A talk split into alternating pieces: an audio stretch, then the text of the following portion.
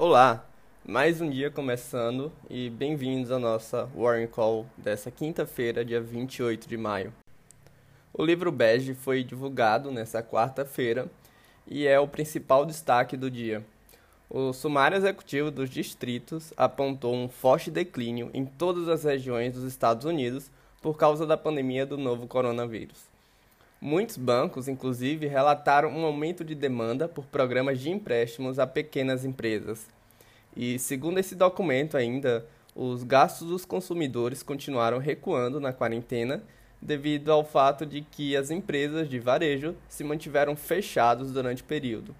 E na maior parte das regiões, a atividade industrial também caiu, principalmente as indústrias dos setores automobilísticos, aeroespacial e de energia. Na Bolsa Brasileira, o Ibovespa operou em alta na maior parte do dia, fechando essa quarta-feira no verde e com quase 88 mil pontos. Será que os 100 mil ainda vem esse mês, o mês que vem? O otimismo foi contagiado pela perspectiva da retomada econômica com o plano de reabertura econômica das atividades em São Paulo. O destaque do pregão ficou com o setor siderúrgico, ganhando força com a expectativa de aumentar a exportação de aço para a China. Os setores de varejo também tiveram destaque, assim como de construção civil, de educação, que avançaram nessa sessão, favorecidos pelo plano de reabertura econômica de São Paulo. Em Wall Street, as ações tiveram um pregão bem volátil nesta quarta-feira.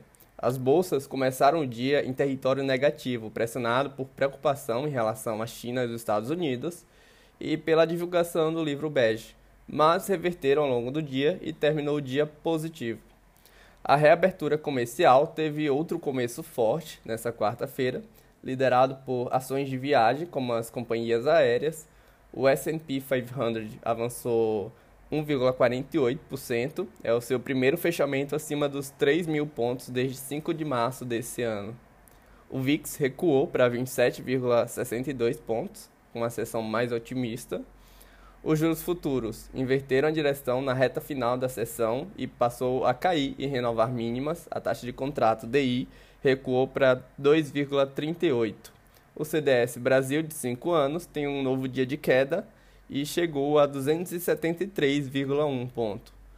Já a Petax uh, também caiu, encerrou a sexta-feira em R$ 5,29, uma baixa de 1,33%. É isso aí, o mercado parece estar voltando ao otimismo aí. Espero que continue. Até a próxima nossa Warren Call.